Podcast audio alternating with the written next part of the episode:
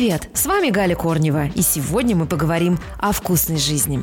Австрийские исследователи рассказали, как определить настроение человека по тому, какую еду он выбирает. Ну, например, приходите вы на свидание или на встречу и смотрите, что человек берет. Люди, которые выберут конфеты, как правило, дружелюбны, сострадательны или влюблены. А вот те, кто страдают от несчастной или неразделенной любви, ищут успокоение в быстрых углеводах. Это любая выпечка, например, печенье или бисквит ядовитые.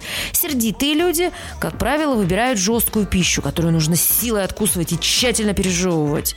Ну а человек, переживающий эмоциональный кризис, по статистике, ест больше сладких, однородных по консистенции продуктов. Это какие-то муссы, крема или мороженое. Человек в состоянии депрессии выберет кофе и закусит шоколадкой. Все для того, чтобы получить дополнительную порцию энергии. Соленая пища с насыщенными вкусами характерна для тех, кто находится в напряжении и стрессе.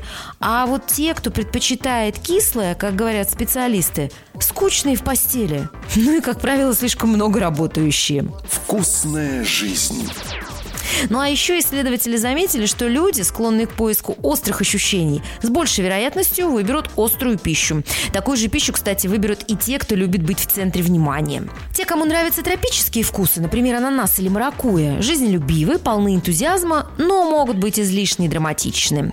Самое интересное, как говорят специалисты, что человек, который имеет склонность к горьким продуктам, ну, например, крепкий черный кофе или редиска или тоник, может оказаться психопатом.